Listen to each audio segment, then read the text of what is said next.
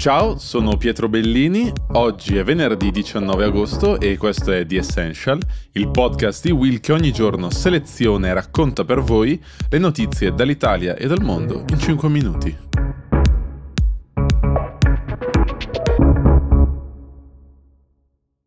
Centinaia di lavoratori del porto di Liverpool hanno proclamato uno sciopero per chiedere un adeguamento dei salari in linea con l'aumento dell'inflazione.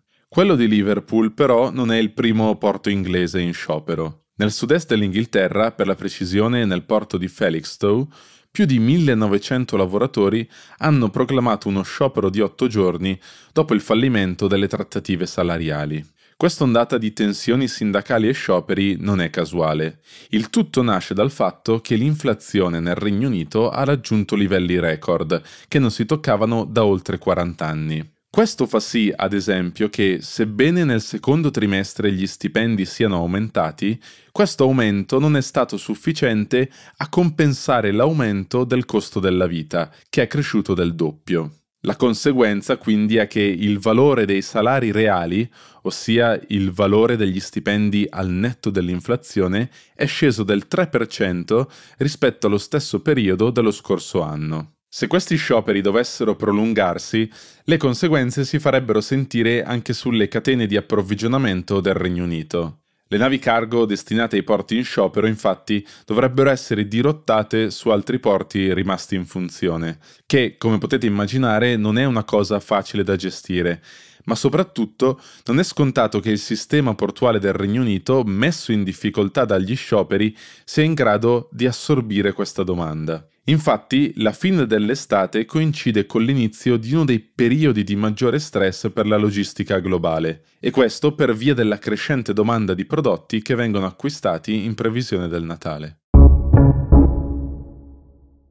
Le centrali nucleari necessitano di notevoli quantità d'acqua per produrre energia.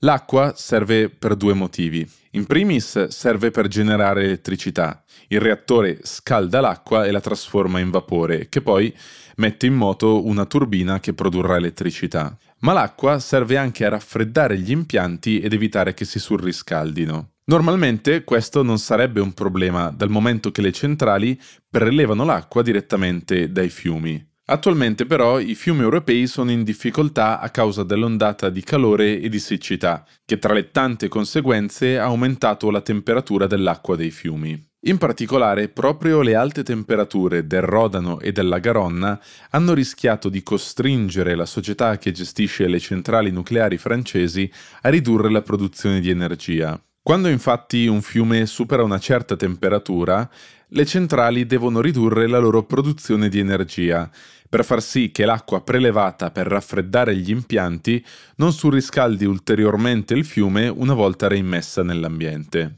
Questa norma era stata introdotta in Francia dopo l'ondata di calore del 2003. Per effetto di questa normativa, quindi, in queste settimane le centrali avrebbero dovuto ridurre la loro produzione di energia. Di fronte a questo rischio, però, le autorità francesi hanno sospeso la norma, permettendo così alle cinque centrali lungo il Rodano e la Garonna di poter produrre energia a piena capacità. Anche la Francia infatti sta attraversando un periodo complicato dal punto di vista energetico. E questo perché quasi la metà dei 56 reattori nucleari francesi attualmente è staccata dalla rete per lavori di manutenzione e riparazione che erano stati ritardati dalla pandemia un fatto che l'ha costretta a passare dall'essere un paese che normalmente esporta energia al dover fare affidamento sulle importazioni dai paesi vicini.